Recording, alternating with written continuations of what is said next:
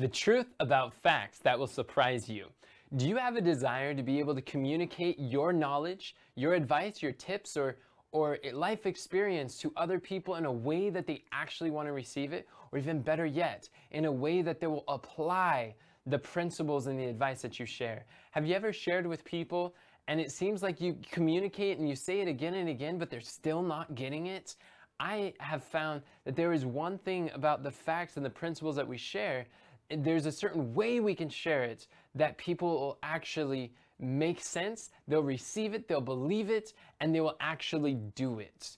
If you want to know how to be more effective in communicating with others what God has shared with you, I encourage you to keep watching because we're going to be looking at the truth about facts that will surprise you. My name is Enoch Leffingwell, and here at the Army of Youth, we are passionate about helping young people to identify their unique talents and to dedicate them to Christ's service. If this is of interest to you, I encourage you to subscribe to our channel, follow us on social media so that you can get more messages just like this one. So we're looking at how can we share in a way that people actually want to listen. Well, there's a, a simple formula of, of how our minds work so that we actually understand the information. Because for many years, I would share information that, um, but I would get frustrated that um, as I as I share with people, they, didn't get it, or they weren't applying it, or or maybe they were like, "Whoa, this is amazing, this is great, this is powerful," but they didn't actually apply it, and that really that really frustrated me. And I was like, "What do I do? What am what can be different about this?" And then I began to realize that uh, there's a formula that information plus emotion equals long-term memory, and I realized that a lot of times we share information and it's not really connected with the emotion or uh, it's not connected with the two. So I like the way that Paul puts it. He writes in Hebrews chapter 8 and verse 10 that God wants to write our law, his law, on two places. In our hearts, in our hearts and in our minds, he wants to write them. In our emotions and our thoughts. In um, he, he, he wants to reach your thought. He wants to reason with you. He wants to speak the truth, but he also wants to grab your heart because he knows that it is the thoughts and the feelings combined that make up the moral character. Like manner, when we communicate to other people, what we're looking is we want to shift their, we, we want to influence their thoughts and their feelings. If we only have an emotional message, then it doesn't really then it, it won't benefit them because it'll, it'll just be like a flighting idea that is just gonna gonna make them feel good for a moment and when they leave it's all gone and it didn't actually benefit them and they didn't learn the truth. But if you only give the the truth or if you only give these principles or facts then it's dry and it's kind of lifeless. It's it doesn't uh, make it doesn't actually make sense of how it doesn't communicate the value of what we're sharing. So people forget there's an old saying that says that people forget what you say, but they'll never forget the way you made them feel. It's very true, and there's a science behind that because information plus emotion equals long-term memory.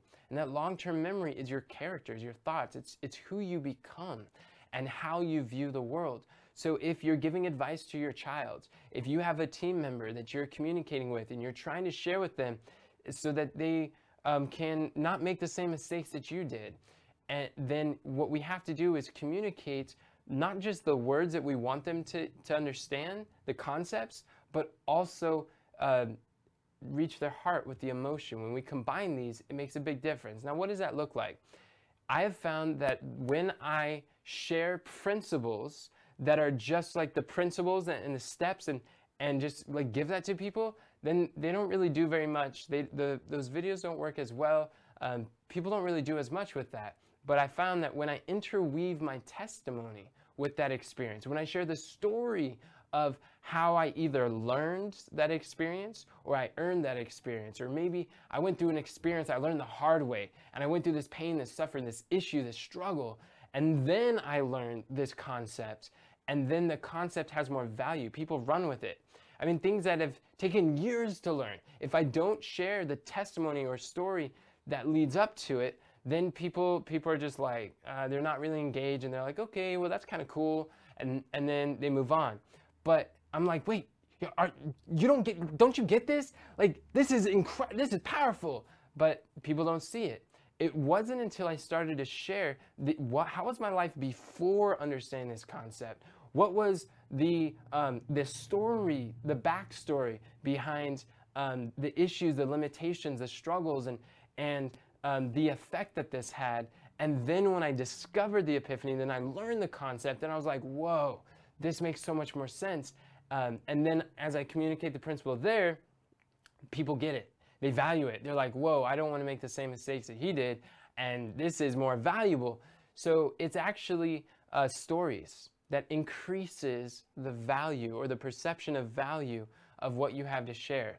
So instead of just presenting principles alone, seek to wrap, uh, encapsulate the principles you have in the testimony that God has given to you. Have you ever noticed that the number one best selling books that have been on the bestseller list for years often are largely a collection of so many stories that are encapsulating uh, these principles. And these are the ones that succeed the most in the marketplace that people buy and read and share and, and uh, spread out. And think about the Bible. The number one best selling book in the entire Bible is really just a collection of stories, testimonies, if you will. It's just combined, they're really two testimonies the book is divided into two parts the Old and the New what? Testaments. That's because the entire Bible is nothing but stories that are encapsulating principles that we can govern our life and transform who we are and understand bringing close bring us closer to Christ. You have books like How to Win Friends and Influence People, uh, How to Win Friends and Influence um, how to Win Friends Influence People by Dale Carnegie. That's been a number one bestseller for many, many years. And he died long ago. You have books like, and in there he has a lot of practical stories from uh, parents, from salesmen, from um, teachers, from all walks of life that people can resonate with because what the stories do and the testimonies do is when you share your testimony with your message, then it actually shows that one, a, a, Roman centurion once said of Jesus that he's like, wow, never a man spoke like this man before. But the reason why is because never a man lived like this man before. When you share your experience, you're actually showing how not only am I just telling you concepts and ideas that, that are just, I believe, or, or information, but I'm actually showing you how I've actually lived this. I'm sharing the conviction of my own experience. I say this because I've lived this and I impart this to you, the best, the cream of the crop. This is what I have to give you. And when people real recognize that, then they're like you. They put more um, trust in the things that you're sharing from God's word, from your experience, and um, so the testimony actually helps you to connect with your audience because a testimony also shows that um, rather than just telling people what to do, you're showing them why it's valuable. They show that, hey, you can be trusted. The testimony connects you with your audience in the sense, or whoever you're talking to might be an audience of one. It might be a, your family member. It might be a coworker. It might be a boss. It might be a um, someone uh, someone who you are training or mentoring. And as you share with them, you connect and say, hey, I was in the same, you're essentially saying, I was in a similar position that you were. This is what I've, I struggled with until I learned this concept. And then as a result of this concept, I changed my behavior, and this is the benefit that I got as a result. So you share that experience, and people are like, whoa, I want that same benefit. I struggle with this right now. And it inspires hope because the testimony shows, hey, if you can do it, why can't I? Or if someone else has been where I am today and they overcame, then maybe there's hope for me too. Then if I just do what they did, then I too can find a similar um, result or I could experience a similar life. And this is why it's so powerful um, to encapsulate the principles in stories. Facts are not enough.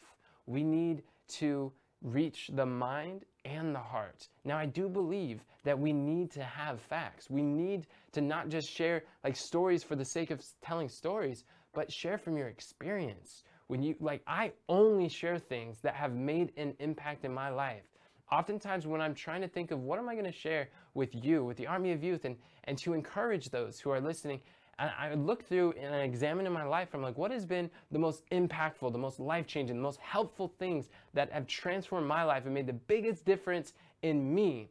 And I'm like, let me share that first. And I try to share the most valuable, the most helpful, the most encouraging concepts that have benefited me on whatever the topic is. And that's what I, I present. So, so sometimes people respond like, I love your enthusiasm. I love your conviction. Like I could see it and, and it encourages me. The reason why I have such strong conviction in the things that I share is because I've lived it. I'm not telling you a theory. I'm not telling you something that I read in, in a book or something. I'm sharing what I've lived. And I refuse to teach things that has not personally benefited me. So what's really amazing when you start to share not just the conclusion, but how the backstory, the origin story of how you came to that conclusion, people will actually listen to what you have to say, they will value it more, and they will want to hear more and apply it more. Jesus did the same thing. Think of uh, the parables of Christ. What are all of those but simply stories? They're examples of things that actually happened, or like the rich man and Lazarus, things that were hypothetical stories, or they were things that didn't really happen, but they were to illustrate a point. Um, and like you have the rich, um, the good Samaritan. Jesus was speaking to people, and they're saying like, uh, "Who do I need to?" Um, they're like, "What should I uh, do to inherit eternal life?" And Jesus like, "What saith the Scriptures? How readest thou?" And it's like, "Love the Lord thy God with all thy heart, and love your neighbor as yourself." And and they were convicted because they didn't really love their neighbors, and they're like, "Well, who is my neighbor?" And Jesus didn't really answer the question. He could have told them. He could have told them exactly, your neighbor is every man, woman, and child. But instead, he's like, let me tell you a story. There's a certain man who went down into Jericho and he fell among thieves. He was robbed. He was, he was left to death. And then the priest came and he saw him and he was left for dead. He's like, oh, the priest's like, oh no, I got some things I got to do. I got to hurry on. Goodbye. And he left. And then a Levite came and said, oh no, these are the very pious and righteous people. And they're like, uh, yeah, I need to, let me just walk away. It's like, I don't want to be bothered with this guy, this Samaritan guy who's having this, or, or this uh, certain man who's, who's this like tough stuff. Sorry, but I, I, I got to go to the temple. I'm late for some things. And then there's a Samaritan man who the Jews didn't really like.